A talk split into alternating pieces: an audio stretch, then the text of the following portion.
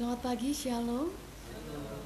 Saat ini Minggu 9 Mei 2021, mari kita beribadah kepada Allah Tritunggal, Tuhan kita yang hidup, Allah Bapa Yesus Kristus, Roh Kudus, sebab dialah segalanya bagi kita.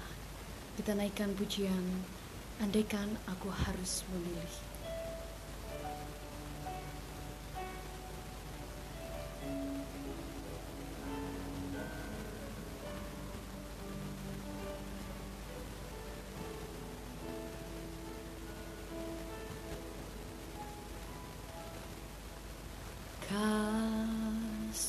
Setiamu Tuhan. Lebih dari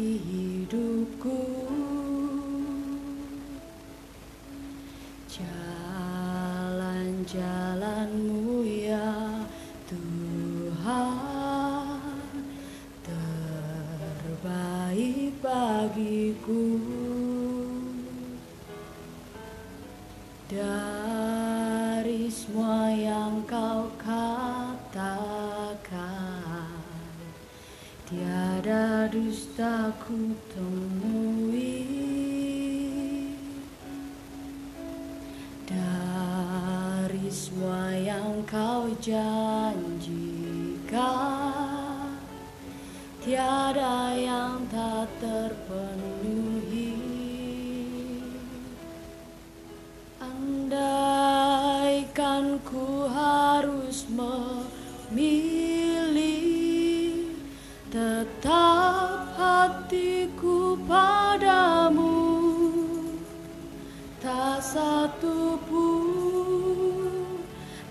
dapat menggantikanmu Hanya kau yang berarti bagiku. Lebih dari semua yang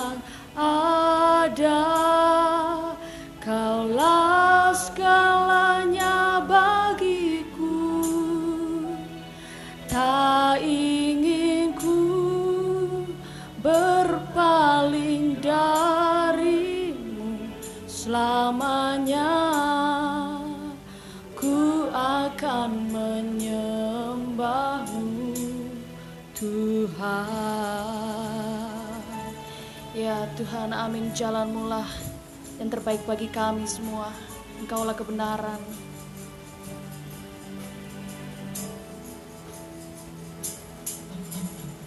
Kasih setiamu Tuhan. Lebih dari hidupku.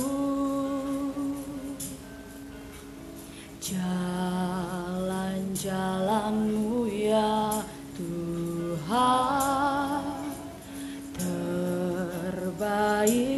bagiku.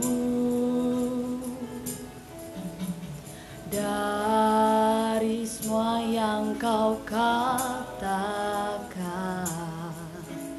Tiada dusta ku temui.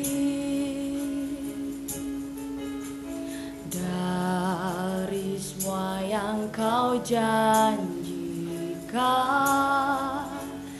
Tiada yang tak terpenuhi. Andaikan ku harus memilih Tetap hatiku padamu. Tak satu pun dapat menggantikanmu Hanya kau yang berarti bagiku.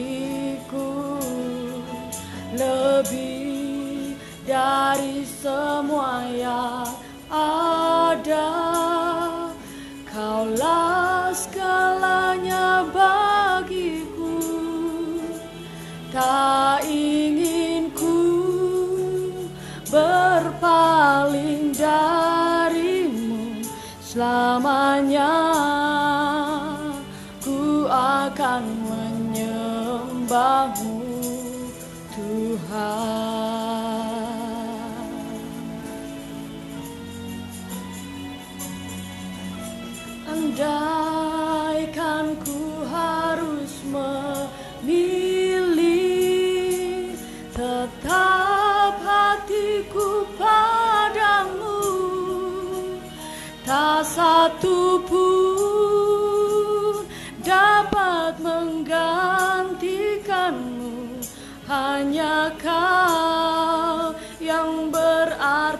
bagiku lebih dari semua yang ada. Kaulah segalanya bagiku. Tak ingin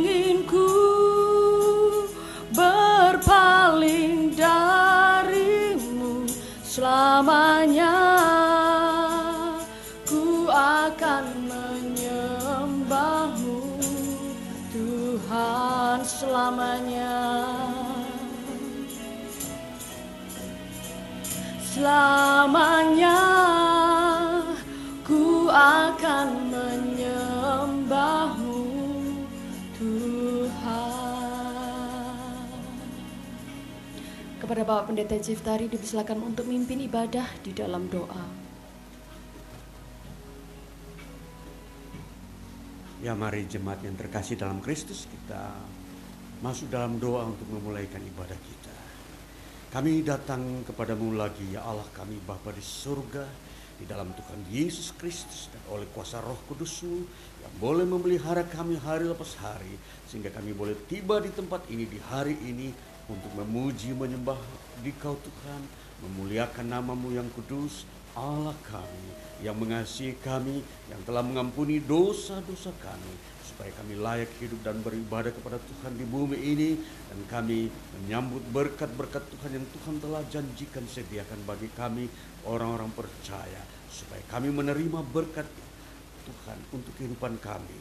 Dalam nama Tuhan Yesus Kristus kami memulaikan ibadah ini dari awal pertengahan hingga pada akhirnya. Haleluya. Amin. Bersama Yesus kita lakukan perkara besar sebab tiada yang sukar dan ada jalan keluar bagi kita masalah-masalah kita. Amin, saudara-saudara. Kita naikkan pujian bersama Yesus.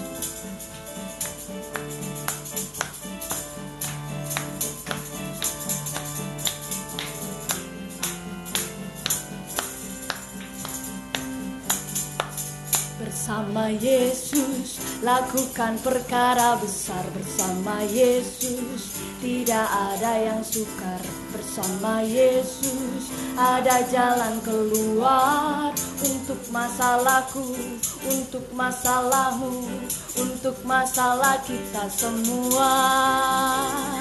Yesus anak domba Allah juru selamat umat manusia Yesus, tabib yang ajaib, dia menyembuhkan, dia membenarkan, dia menguduskan, dia raja segala raja. Mari kita bangkit berdiri.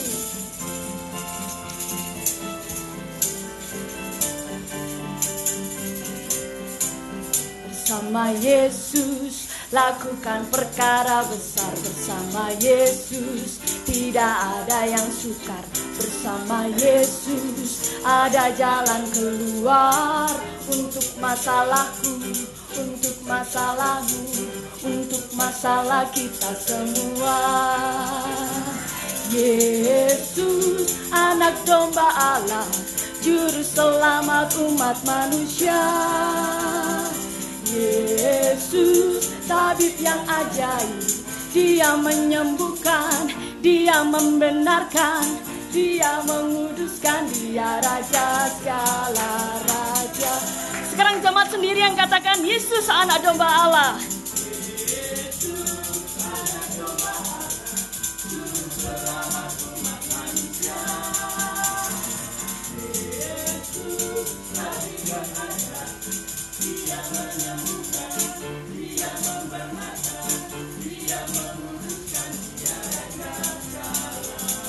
Sama-sama katakan lebih kencang. Yesus, anak domba Allah, juru selamat umat manusia. Yesus, tabib yang ajaib Dia menyembuhkan, dia membenarkan Dia menguduskan, dia raja segala raja Dia Tuhan, dia Tuhan segala Tuhan Dia raja segala raja Beri kemuliaan untuk Tuhan Yesus Dialah Allah kita yang hidup dan yang kekal. Amin. Masih tetap dalam keadaan berdiri, kita naikkan pujian bahwa betapa baiknya Engkau Tuhan.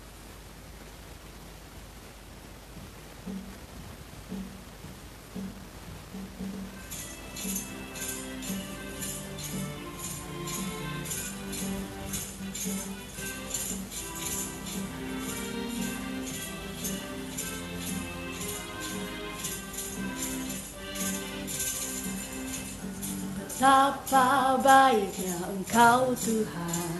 Kasihmu tiada berkesudahan. Betapa mulia kasihmu Yesus. Jiwaku diselamatkan. Hosana, Hosana ku memuji Tuhan. Hosana ku tinggikan Yesus.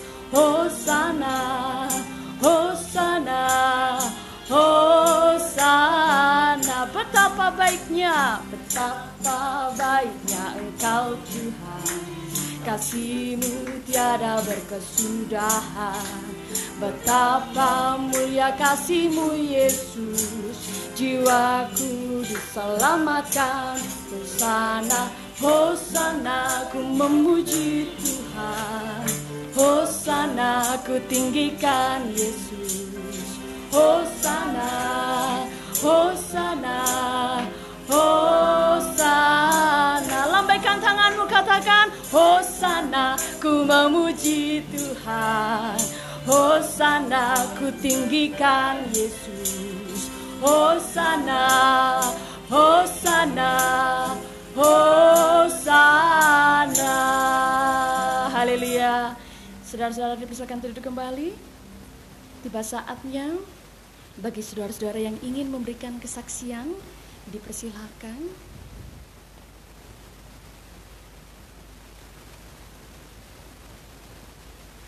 Ya, jika belum ada, mari kita melanjutkan pada pembacaan kitab Yesaya pasal 35 ayat 1 hingga 10.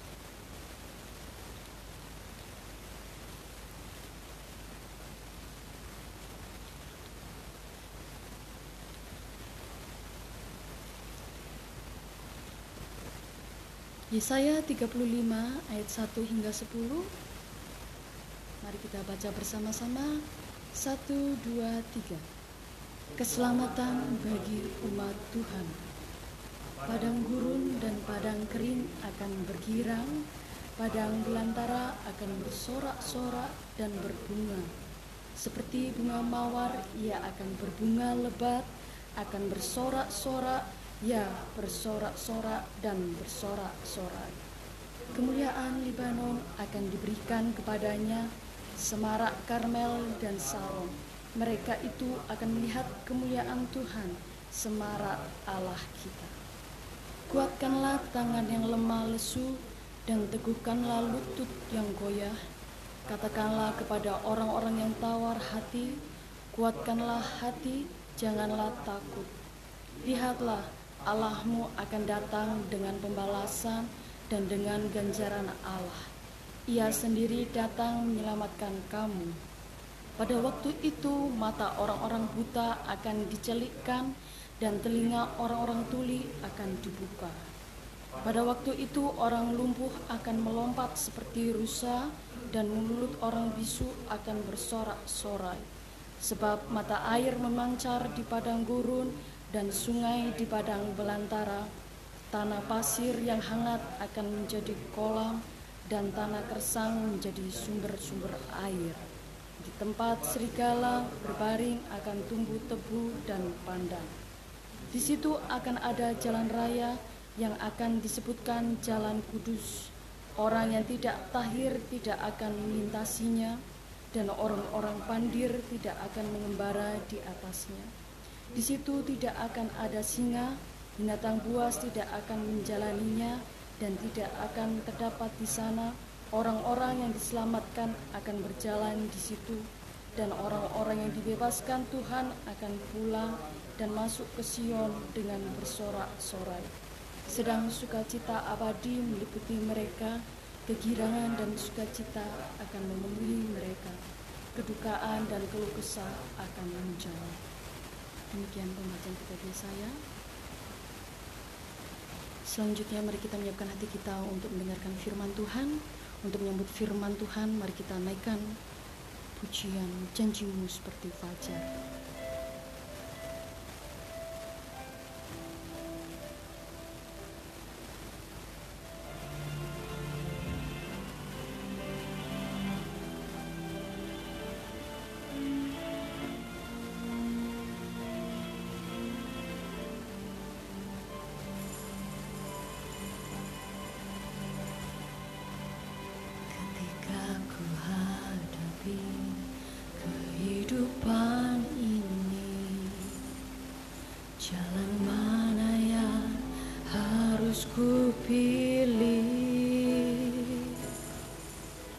Tahu ku tak mampu Ku tahu ku tak sanggup.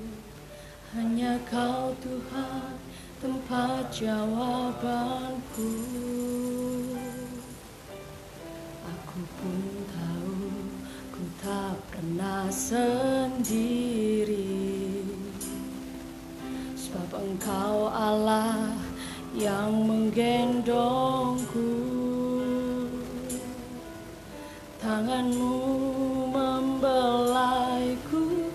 Cintamu memuaskanku.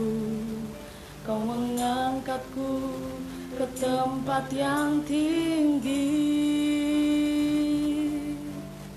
Janjimu seperti fajar pagi hari. Yang tiada pernah terlambat bersinar Cintamu seperti sungai yang mengalir. Dan ku tahu betapa dalam kasihmu.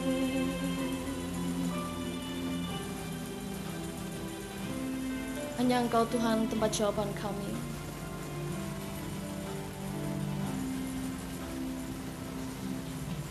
Ketika ku hadapi kehidupan ini Jalan mana yang harus ku pilih?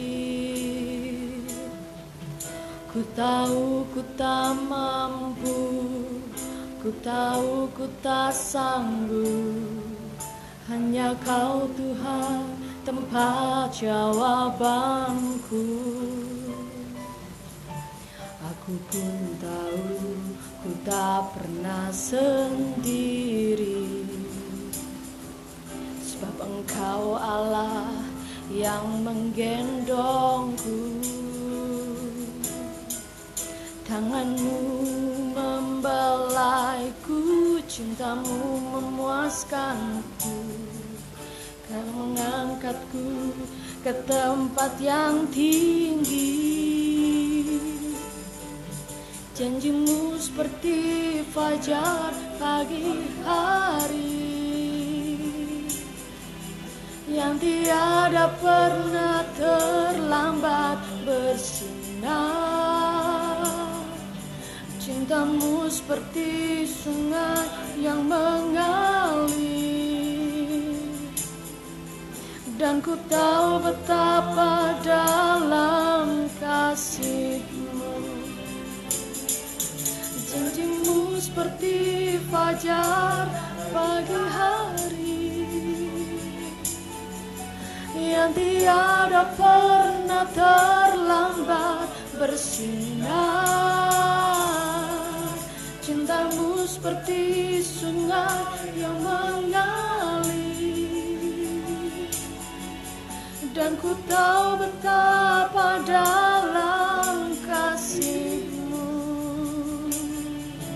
Ku tahu betapa dalam kasihmu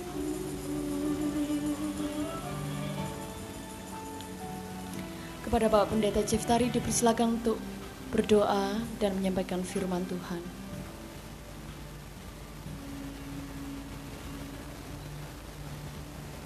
Ya mari kita masuk dalam doa untuk mendengarkan firman Tuhan di pagi hari ini. Kami datang ya Bapa, ya Allah kami yang Maha Kudus, yang Maha Suci, Allah yang penuh kasih dan penuh kuasa dan kebenaran, yang memelihara setiap orang percaya di muka bumi. Engkau yang bekerja berdasarkan firman-Mu ya Tuhan. Kami bersyukur kami menyembah di Kau Tuhan. Kami mengasihi di Kau Tuhan karena Engkau telah mengasihi kami. Itulah sebabnya di dalam persekutuan kami dengan Tuhan di hari ini, sungguh kami melihat kebesaran dan kemuliaan Tuhan yang memenuhi roh jiwa kami, sehingga kami patut tunduk dan merendahkan hati kami. Di bawah kakimu ya Tuhan, di bawah kaki Yesus Kristus yang telah tersalib yang di kayu salib di situ mengampuni dosa kami dan mengalir dari salib Kristus dari tubuh Kristus darahnya dan bilur-bilurnya untuk menyucikan segala dosa kami dan kejahatan pelanggaran kami dan segala penyakit kami disembuhkannya karena kami datang dengan penuh percaya karena kami datang dengan penuh kerinduan kepadamu Bapa. Maka pagi hari ini lawat kami dengan roh kudusmu, berkati kami, sehingga kami merasakan menerima berkat Tuhan dalam hidup kami, menerima segala kehendak Tuhan yang Tuhan telah sediakan untuk berikan kepada kami. Nama Tuhan Yesus Kristus, kami akan mendengar firman-Mu di dalam kemuliaan Tuhan Yesus Kristus. Haleluya. Amin. Ya, saudaraku yang terkasih dalam Tuhan Yesus Kristus di hari ini 9 Mei 2021 kita akan membaca firman Tuhan lagi yang kita ambil dari Injil Yohanes pasal yang ke-11 Injil Yohanes pasal yang ke-11 ayatnya yang ke-25 dan yang ke-26 dua ayat saja dan kemudian bagian yang kedua nanti terambil dari kitab kisah para rasul pasal pertama ayat yang ketiga.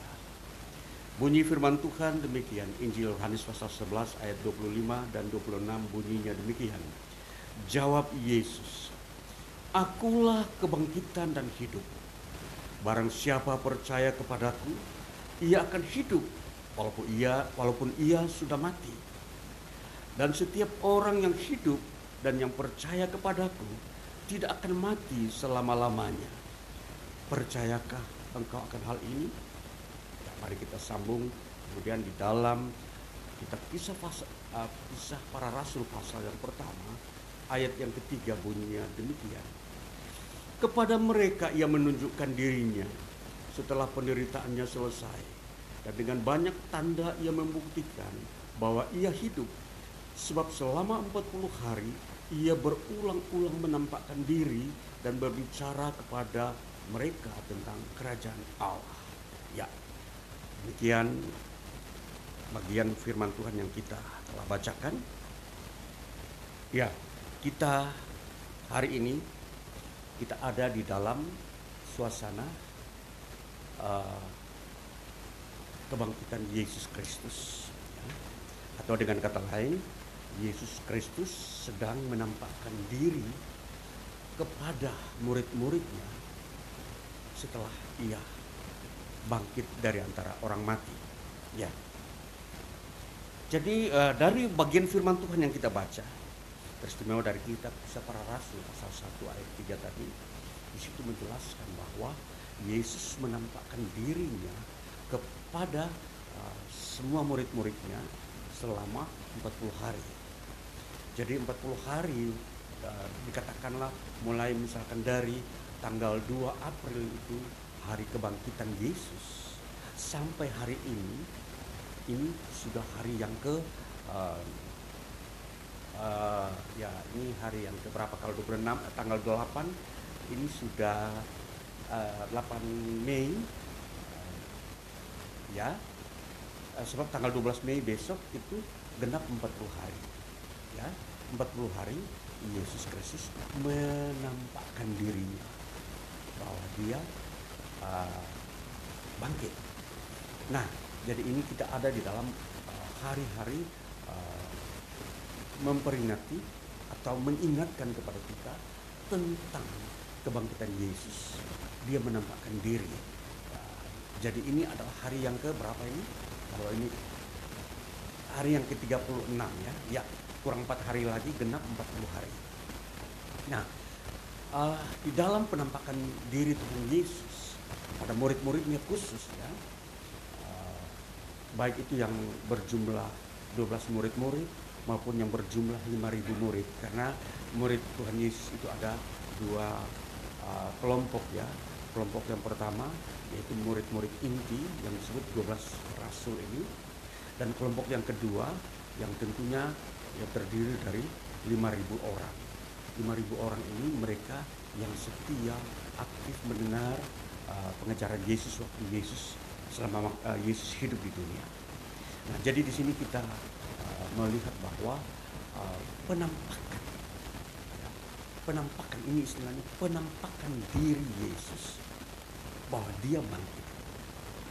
Nah, saudara-saudara, jadi dari bagian ini kita mau melihat tema tentang uh, firman Tuhan yang kita baca adalah iman Kristen di dalam pengetahuan supranatural. Nah, jadi uh, kita mau melihat bahwa pengetahuan supranatural itu dipahami oleh uh, manusia modern sebagai satu pengetahuan yang ada di luar jangkauan natural pikiran uh, manusia atau kondisi fisik manusia. Ini itu pengertian atau pemahaman yang dimengerti oleh orang-orang modern tentang supranatural. Nah, jadi uh, kalau kita mau melihat dari mulai ketika Yesus Kristus lahir ke dunia ini, itu sudah ditandai dengan perkara-perkara supranatural. Contoh, ketika malaikat menyatakan diri, memperlihatkan diri, ini sesuatu hal yang supranatural Artinya apa? Karena malaikat tidak pernah bisa kita ketemui dengan mudahnya di bumi ini. Jadi ini adalah uh, suatu penampakan-penampakan yang supranatural. Itu pun tidak bisa dianalisa dan diteliti secara ilmu modern. Karena hal supranatural itu bukanlah bagian ilmu uh, fisiologi manusia Ilmu fisiologi adalah ilmu tentang hal-hal fisik manusia yang ada di dunia ini. Jadi kalau kita mau melihat ilmu-ilmu fisiologi itu adalah ilmu-ilmu yang hanya jangkauannya yang bisa dilihat oleh mata, yang bisa disentuh oleh tangan. Nah, jadi kalau hal supranatural itu sudah tidak bisa atau tidak bisa dijangkau oleh analisa ilmu pengetahuan manusia. Itulah sebabnya kalau kita mau melihat tema ini, saya mengangkat tema ini adalah iman Kristen di dalam pengetahuan supranatural. Ini menandakan bahwa firman Tuhan Alkitab mau memperlihatkan kepada manusia, teristimewa manusia modern yang belum mampu memahami uh, pengetahuan-pengetahuan supranatural ini disediakan di dalam iman Kristen. Apakah pengetahuan supranatural itu adalah pengetahuan yang hanya milik uh, iblis? Ternyata tidak. Allah pun punya. Karena yang disebut pengetahuan supranatural adalah adalah peristiwa-peristiwa yang terjadi yang uh, dilihat oleh manusia yang dikerjakan oleh pribadi-pribadi yang memiliki kekuatan supranatural. Kalau di dalam Alkitab kita membaca firman Tuhan atau Alkitab ini, Alkitab menyediakan dua pribadi yang bisa melakukan hal supranatural. Ialah yang pertama Allah, yang kedua iblis. Iblis adalah pribadi juga yang bisa melakukan hal supranatural. Hal-hal yang uh, ajaib-ajaib, hal-hal yang mustahil bagi manusia bisa dikerjakan. Itulah sebabnya di dalam hal kita memahami hal supranatural, kita membatasinya kepada bidang di mana akan kita jalani. Hal supranatural yang disampaikan atau disediakan oleh Alkitab adalah menyangkut kebangkitan. Itu yang pertama. Yang kedua, menyangkut hidup kekal. Kemudian yang ketiga, menyangkut akan diubah Dan yang keempat, menyangkut pendampingan Allah terhadap kita di dunia ini. Empat hal supranatural yang disediakan Alkitab atau firman Allah kepada orang percaya di dalam kehidupannya. Mulai dari di dunia ini sampai kepada kehidupan Kita akan mulai dengan pertama, hal yang menyangkut dengan kebangkitan. Injil Yohanes pasal 11 tadi kita sudah baca ayat 25 dikatakan begini. Jawab Yesus, akulah kebangkitan dan hidup. Barang siapa percaya kepadaku, perhatikan, barang siapa percaya kepadaku, ia akan hidup walaupun ia sudah mati. Ayat yang ke-26 dikatakan, dan setiap orang yang hidup dan yang percaya kepadaku tidak akan mati selama-lamanya. Ini menyangkut kebangkitan. Jadi perkara supernatural yang pertama yang ada di dalam iman Kristus yang disebut dengan kebangkitan. Nah, di dalam kebangkitan ini Yesus telah melaluinya atau Yesus telah melakukannya dengan bukti-bukti yang uh, dapat dipercaya. Di mana orang-orang di abad pertama, orang-orang percaya di abad pertama, para murid telah berhasil atau telah uh, diizinkan oleh Allah untuk melihat peristiwa kebangkitan Yesus. Nah, di dalam hal semuanya itu, maka Yesus menampak saudara yang dikasih, ini penampakan diri merupakan sebuah sejarah baru. Sejarah tentang keselamatan. Jadi di dalam iman Kristen yang kita percaya dalam Yesus Kristus, kebangkitan kalau tidak ada penampakan itu bisa terjadi suatu kebohongan. Kalau ada yang berkata ada seseorang bangkit dari antara orang mati, tetapi tahu-tahu dia menghilang, dia tidak menampakkan dirinya bahwa inilah aku yang sudah bangkit, maka tentunya peristiwa kebangkitan yang disebut-sebutkan orang itu adalah sesuatu kebohongan. Ya. Jadi itulah sebabnya di dalam Injil keselamatan Yesus Kristus perlu memperlihatkan atau menampakkan dirinya kepada murid-muridnya yang sudah menerima Injil dan kepada uh, 5.000 orang yang pertama kali mendengar Injil di mana Yesus Kristus mengajarkannya. Mereka orang-orang yang berhak melihat kebenaran tentang kebangkitan. Jadi di sini pengetahuan tentang hal supernatural khususnya kebangkitan di dalam iman Kristen ini menjadi pengetahuan dan pengalaman hidup orang percaya di dunia ini dan di masa yang akan datang. Jadi dengan kata lain bahwa dengan adanya kebangkitan maka kematian itu sudah tidak ditakuti lagi. Sebab Kematian adalah satu pengalaman hidup manusia yang sangat menakutkan semua manusia di muka bumi. Di sepanjang sejarah manusia hidup, di mana mereka melihat kematian itu satu perkara uh, rahasia dan tidak ada jawaban apa di dalamnya. Itulah sebabnya karena begitu rahasia, mereka takut melihat peristiwa itu. Itulah sebabnya ketika Yesus Kristus pertama kali memperlihatkan dirinya bahwa dia bangkit dari antara orang mati, itu pertanda sejarah baru dan memperlihatkan kepada manusia, janganlah kamu takut terhadap kematian. Karena di dalam Kristus ada kebangkitan. Ini satu pengetahuan baru. Sesuatu pengalaman pula. Dan ini menyangkut hal supranatural. Dan dikatakan, Yesus berkata, Percayakah engkau akan hal ini? Membutuhkan sebuah imajinasi yang disebut percaya. Sebab percaya itu membutuhkan sesuatu penjelasan tentang apa yang akan terjadi. Maka perlu ada sebuah pengakuan dalam diri bahwa saya percaya kepada Yesus Kristus itu akan membawa dampak kepada dirinya bahwa dia akan mengalami kebangkitan. Jadi dikatakan Yesus katakan barang siapa percaya kepadaku, kepada Yesus, maka dia akan memperoleh hidup walaupun dia sudah mati. Itu berarti apa? Dia akan dibangkitkan. Nah, ini supranaturalisme daripada iman Kristus. Nah, jadi saudaraku, ini bagian yang pertama daripada supranatural yang ada dalam iman Kristen. Yang yang kedua kita akan melihat tentang hidup kekal.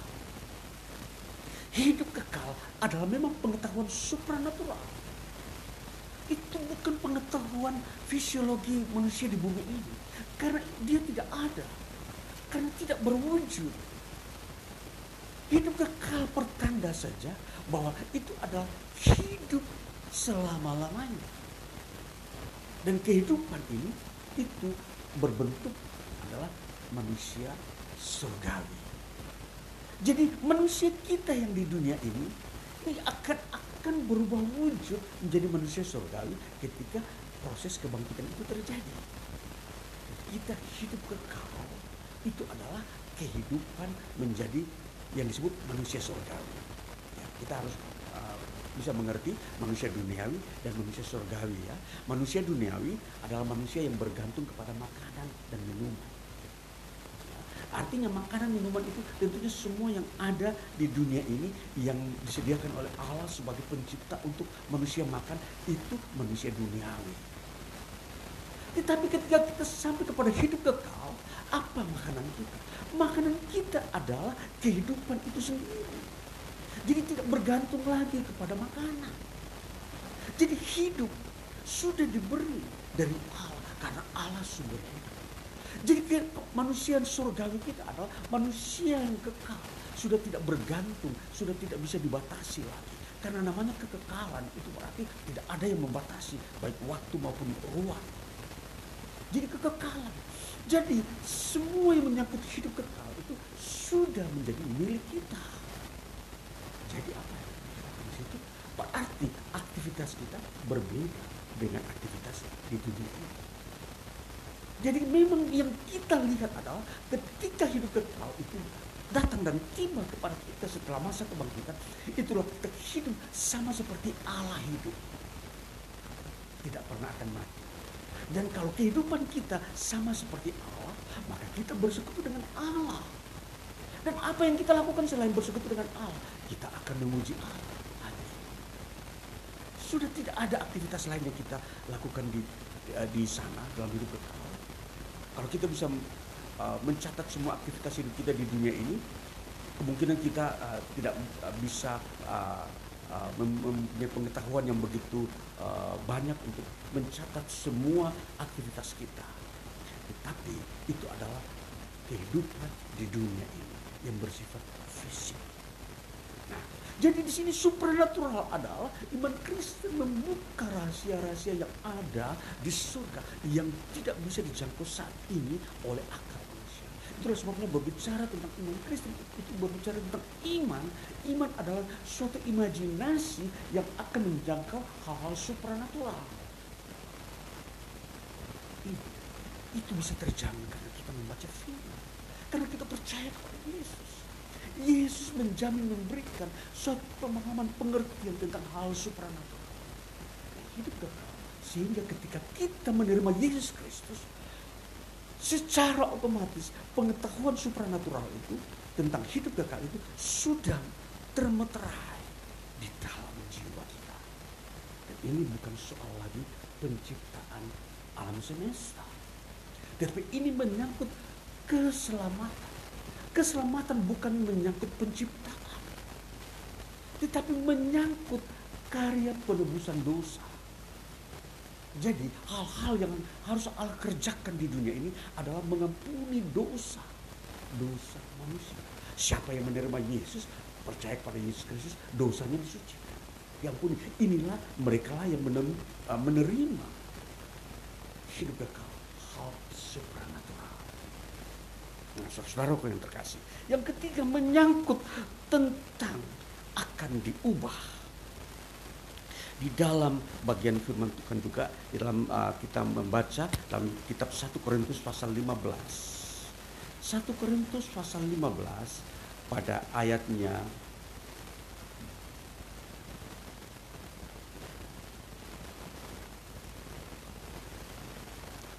Ya, kita mulai uh, pada ayatnya yang ke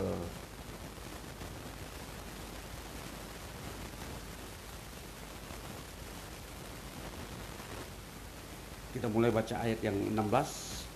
Sebab jika benar orang mati tidak dibangkitkan, maka Kristus juga tidak dibangkitkan.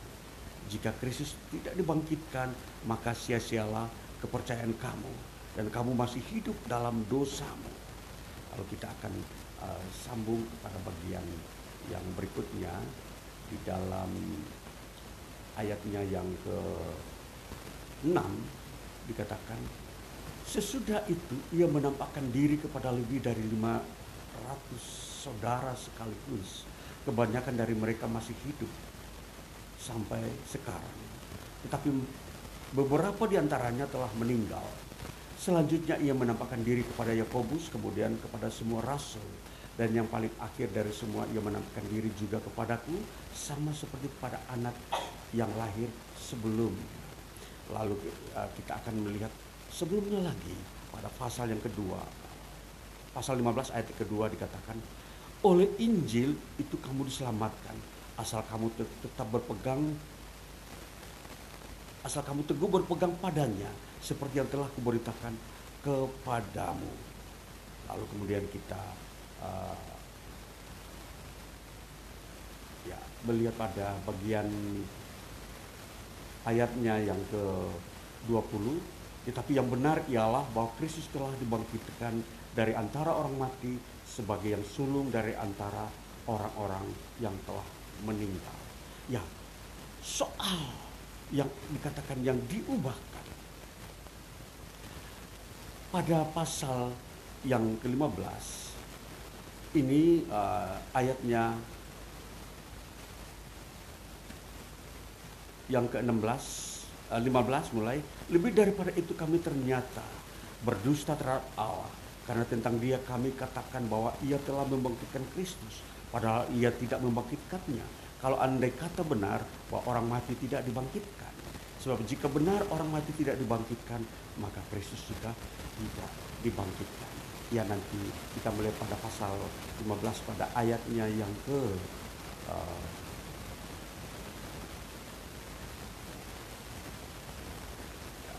kita baca ayat 50 Saudara-saudara inilah yang hendak kukatakan kepadamu yaitu bahwa daging dan darah tidak mendapat bagian dalam kerajaan Allah dan bahwa yang binasa tidak mendapat bagian dalam apa yang tidak binasa Sesungguhnya aku menyatakan kepadamu suatu rahasia. Kita tidak akan mati semuanya, tetapi kita semuanya akan diubah. Ini dia. Rahasia uh, pengetahuan supranatural ialah soal perubahan hidup. Artinya diubah, diubahkan itu artinya tidak melalui proses kematian. Ini pengetahuan ini adalah pengetahuan supranatural yang tidak bisa uh, ditemukan dalam semua uh, penelitian-penelitian tentang kehidupan di dunia ini. Semua yang diteliti di dalam dunia ini semua akan berakhir dengan istilah kematian atau uh, uh, hilangnya sumber daya. Tetapi ketika kita memasuki kepada iman Kristen, kita akan melihat satu istilah yang sangat modern dan sangat baru soal diubahkan. Hidup manusia diubahkan. Yang hari ini secara fisik dia tidak bisa lagi misalkan dia lewat kematian tapi dia langsung berubah menjadi manusia surgawi. Ini ada ini akan terjadi dan itu tidak uh, terjadi untuk pada semua masa itu hanya terjadi pada menjelang hari di mana Kristus Yesus akan datang. Ini suka Tuhan. Nah jadi orang yang diubahkan ini siapa? Yaitu orang-orang yang percaya kepada Yesus Kristus. Mereka disediakan suatu pengalaman hidup diubahkan tanpa melalui proses kematian. Jadi ini akan terjadi dan tentunya waktu ini adalah ada di dalam tangan Tuhan.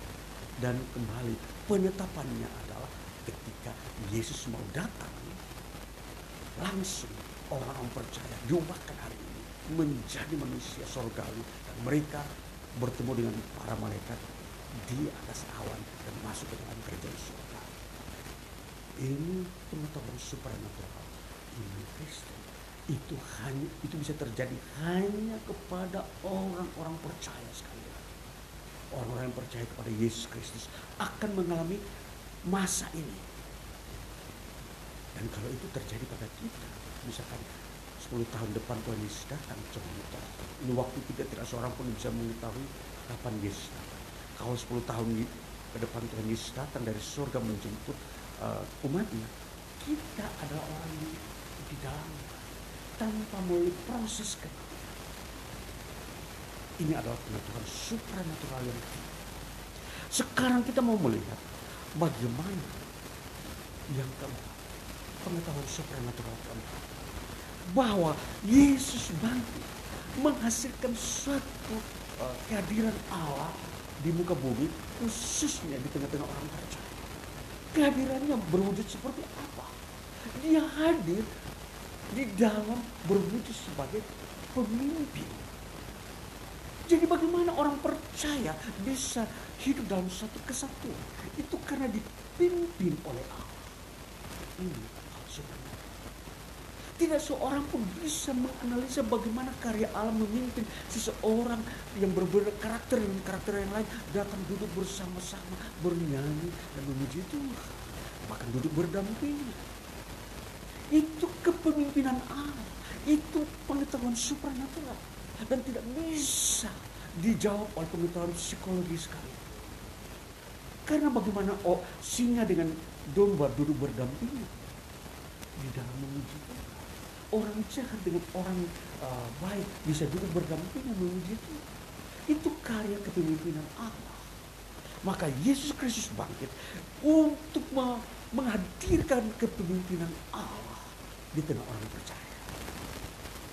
Dan selain kepemimpinan, ada faktor yang lain yang disebut pendampingan.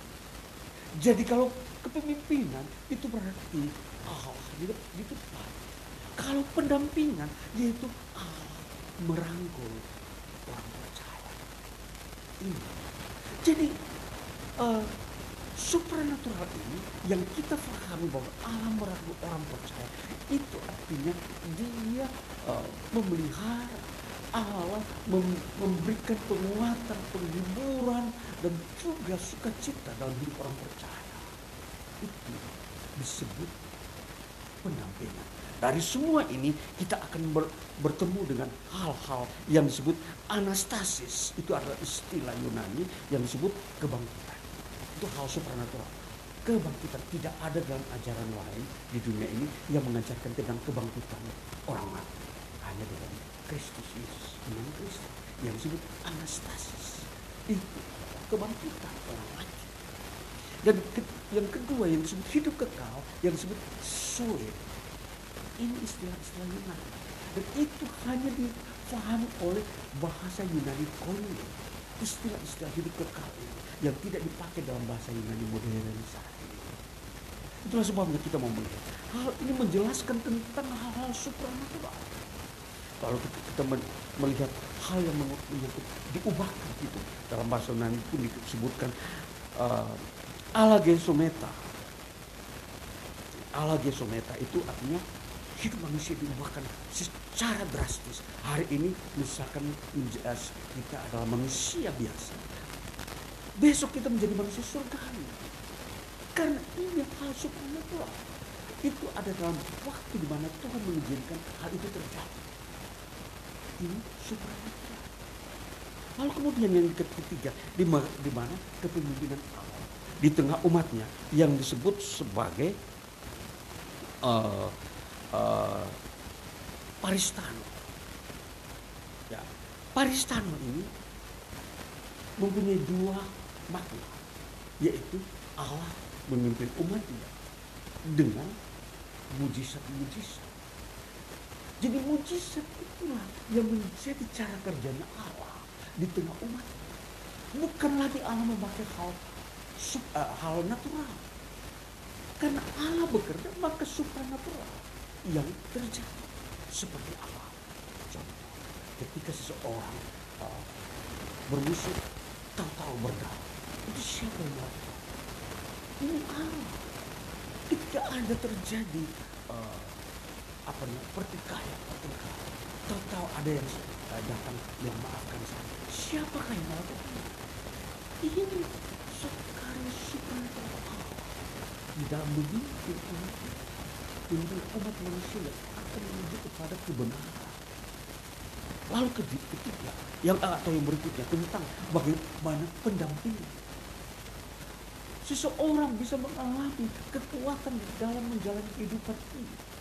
Dia bisa bekerja, dia bisa melayani banyak hal, menangani hal-hal yang sulit. Padahal dia terbatas.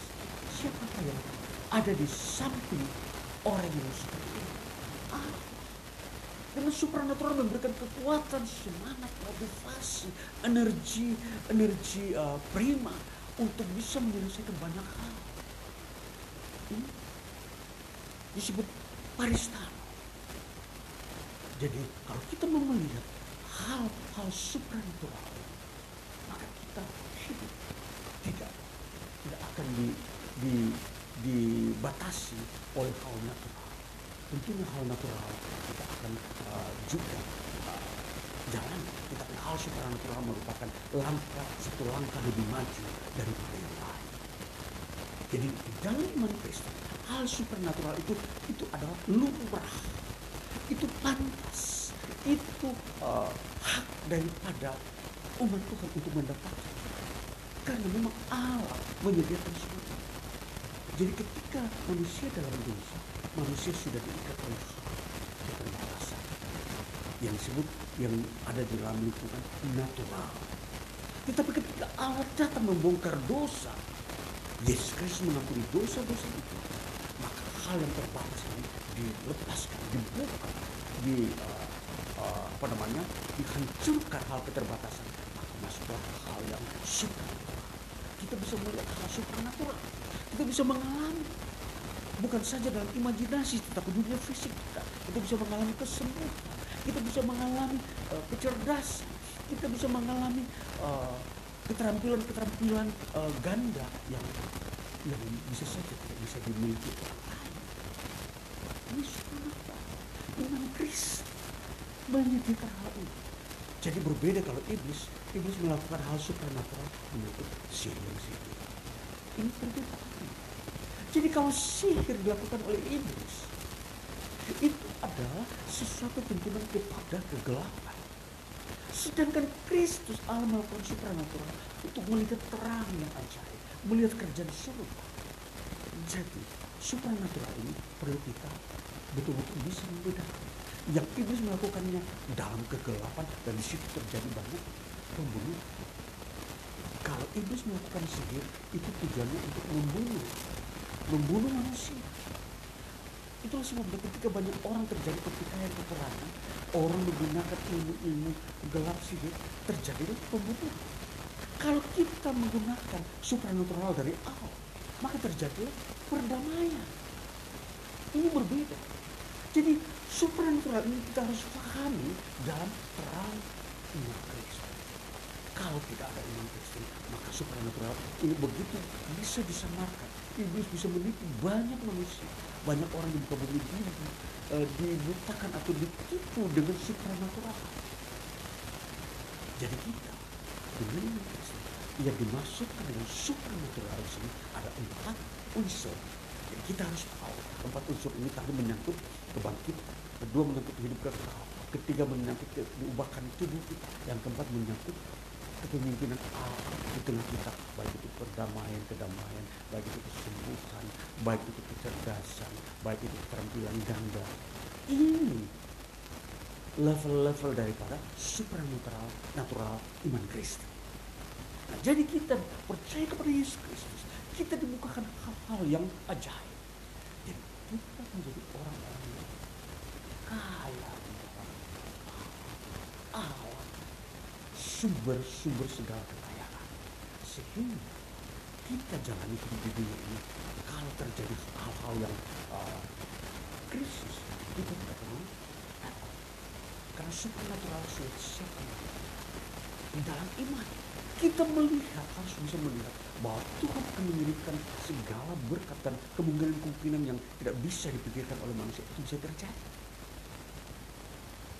Nah, jadi kalau kita melihat semua ini, maka kita adalah orang-orang yang berbahagia, orang-orang yang uh, dilimpahi dengan perkenanan oleh Allah sendiri.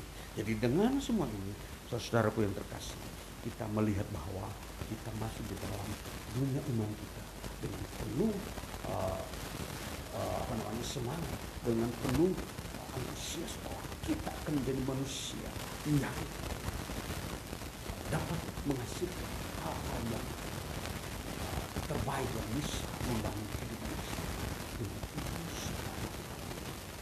iman Kristen bukanlah iman-iman semu, iman-iman yang tanpa tanpa ada pembuktian. Iman Kristen, iman yang disertai dengan fakta bukti-bukti yang Tuhan bekerja di dalam.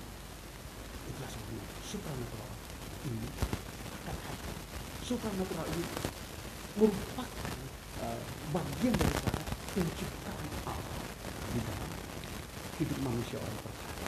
Jadi penebusan keselamatan itu itu adalah warna-warna supernatural. Yesus berkata firman Tuhan ini kita hidup di dalam dunia supernatural. Artinya iman kita hidup, hidup karena ada supernatural yang terjadi Yesus. Haleluya. Amin. Ya mari kita dosa kita. Karena firman Tuhan telah kita dengar. Maka doa kita adalah bersuka cita di hadapan Tuhan. Karena kita percaya kepada Yesus Kristus. Firmannya kita telah dengar kita dorong firman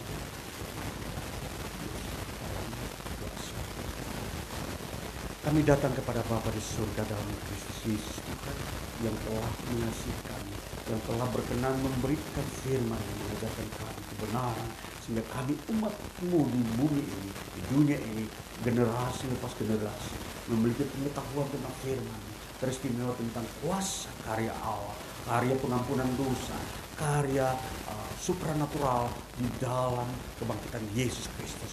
Yesus Kristus bangkit membawa sejarah baru, sejarah pengetahuan manusia yang di dalamnya supranatural menjadi bagian kehidupan manusia khususnya orang-orang yang percaya kepada Yesus Kristus. Kami bersyukur Tuhan firman-Mu di hari ini sangat menguatkan kami. Biarlah tuntunan kami untuk kami memasuki hari besok, penyertaan Tuhan kepemimpinan Tuhan bagi kami bahwa kami bisa memasuki hari hidup kami penuh dengan damai kasih sukacita dan berkat. Bahkan juga pendampingan Tuhan terhadap kami memberikan kami karakter kecerdasan juga memberikan kami uh, multi multi talenta yang harus kami kerjakan di dunia ini sehingga kedapatan kekayaan kekayaan Tuhan ada pada kami. Tuhan berkati umatmu yang telah mendengarkan firman-Mu dan juga uh, umatmu yang mendengarkan firman melalui podcast ini Tuhan memberkati mereka, perlengkapi mereka, sadarkan mereka dan bukakan mata hati mereka untuk melihat bahwa mereka adalah umat yang dikasih Tuhan, yang dipercayakan perkara-perkara supranatural supaya mereka menjalani hidup iman Kristen dengan begitu uh, serius, begitu uh, berharga di dalam hidup mereka maka terima kasih berkati dan roh kudus uh, melakukan pekerjaan-pekerjaan di tengah-tengah hidup kami. Dalam hati kami, pikiran kami. Untuk semakin kami teguh berdiri di dalam hidup ini. Menghadapi setiap jalan langkah-langkah kehidupan ke depan kami. Kami bersyukur Tuhan firman memeteraikan dan biarlah kami hari ini akan memasuki doa syafaat kami. Kami berdoa untuk pekerjaan pemberitaan Injil di mana-mana di berbagai tempat, berbagai negara benua. Dan Yesus memberkati dan engkau sendirilah yang mengurapi setiap hambamu menguatkan mereka supaya mereka berdiri dengan kuasa urapan roh kudus membutuhkan firman kebenaran, firman keselamatan. Dan sudah memberkati kami di mana kami berada dan tinggal, di mana kami uh, hidup beraktivitas di tengah bangsa kami, tengah kota di mana kami tinggal Tuhan memberkati. Dan biarlah itu menjadi terang Tuhan di tengah-tengah uh, bangsa kami. Sehingga berita keselamatan itu diterima, didengar oleh semua orang. Dan semua orang beroleh hak untuk masuk ke dalam kerajaan surga, menerima berkat Tuhan di dunia ini telah menerima pimpinan uh, pendampingan Tuhan dan di dalam hidup kekal itu menjadi bagian mereka. Tuhan, terima kasih bahwa firman-Mu bukanlah untuk kepada satu dua golongan orang tetapi kepada semua orang yang ingin mau mendengarkan firman-Mu karena Engkau Allah pencipta dan penebus dosa. Engkau Allah yang uh, hadir di tengah seluruh umat manusia sepanjang sejarah. Terus sebab ketika uh, setiap orang yang menerima firman mereka mendapat hak untuk masuk ke dalam keselamatan persekutuan kepada dengan Yesus Kristus. Terima kasih Bapak. Maka pada hari ini kami pula akan mau masuk di dalam suatu peristiwa penyerahan anak di mana uh, telah lahir seorang anak uh, seorang putra dari keluarga Justisia Rematoding bersama Indah Pratiwi yang mana uh, dua minggu yang lalu telah uh, lahir uh, Kenneth Xavier Yosafat pada tanggal 23 April 2021 kami ingin berdoa dan menyerahkan anak ini ke dalam tanganmu supaya diserahkan supaya uh, di mana Roh Kudus uh, berhak menguduskan setiap anak yang baru lahir dan Roh Kudus memelihara membesarkan supaya setiap anak yang lahir dari orang-orang beriman itu menjadi benih ilahi di dunia ini. Mereka menjadi ahli-ahli waris kerajaan surga, menjadi ahli-ahli waris penerima firman Allah, penerima uh, hak-hak hidup dalam kelimpahan berkat Tuhan. Maka di hari ini hambamu ini mau mendoakan mereka supaya mereka uh, dibesarkan, mereka dikuduskan, mereka diberkati, mereka bertumbuh dalam kuasa Kristus, mereka penuh sukacita, mereka akan melihat pekerjaan-pekerjaan Tuhan hadir di tengah mereka. Sehingga hari ini mereka uh, juga hamba mendoakan dan memberkati mereka supaya mereka Uh, menjadi bagian anggota jemaat Tuhan yang Tuhan telah kuduskan, yang Tuhan telah ampuni. Itulah sebabnya berdasarkan firman Tuhan yang terambil daripada Injil Matius pasal 19 ayat yang ke-13 sampai dengan yang ke-15 demikian bunyi firman Tuhan. Lalu orang membawa anak-anak kecil kepada Yesus supaya ia meletakkan tangannya atas mereka dan mendoakan mereka akan tetapi murid-muridnya memarahi orang-orang itu. Tetapi Yesus berkata, biarkanlah anak-anak itu, jangan menghalang-halangi mereka datang kepadaku. Sebab orang-orang yang seperti itulah yang mempunyai kerjaan sorga. Lalu ia meletakkan tangannya atas mereka dan kemudian ia berangkat dari situ. Ya, demikian.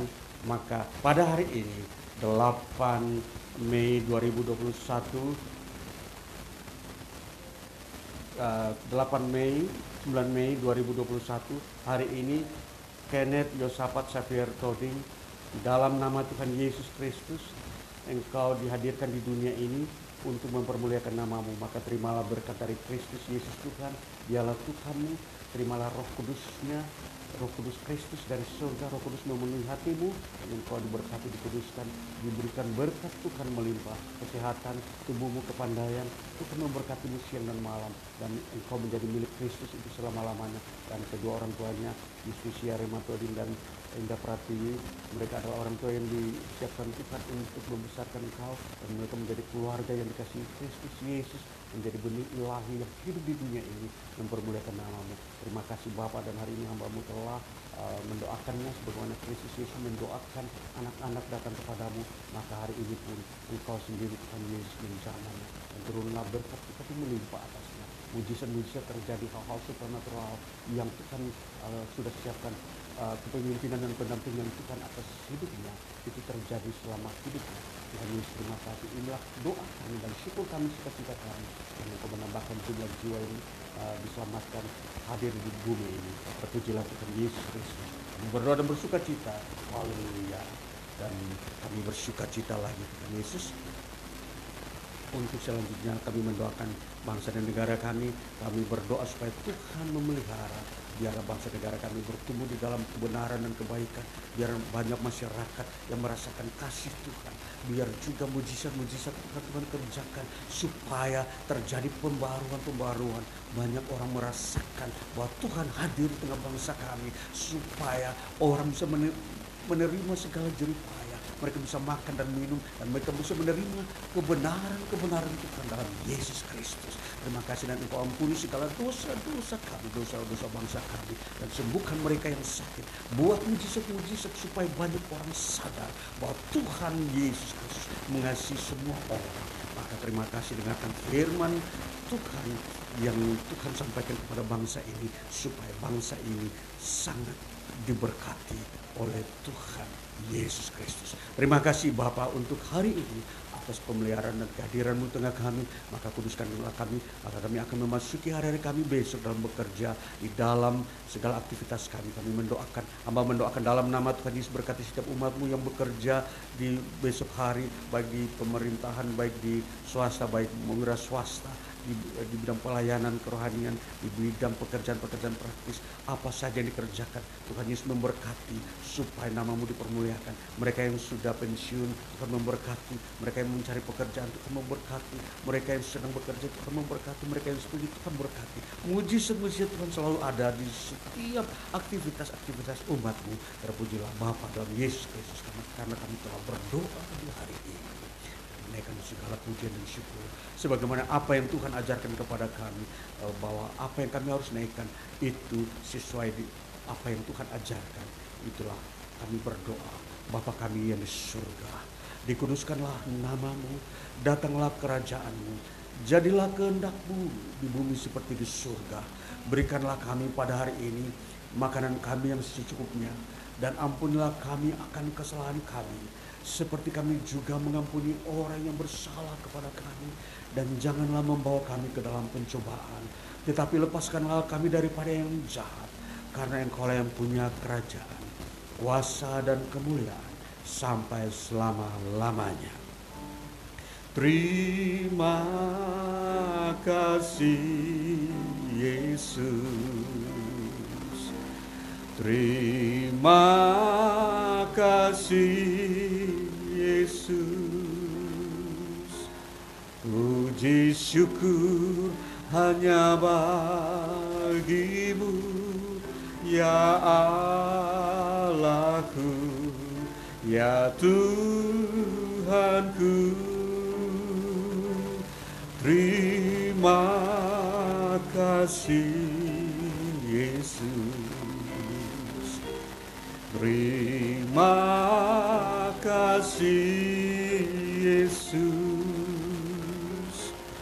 Puji syukur hanya bagimu. Terima kasih Bapa terima kasih untuk kasih berkat dan kuasa dan firman yang kau telah berikan bagi kami yang kami telah dengar hari ini. Dalam nama Tuhan Yesus Kristus kami berdoa. Amin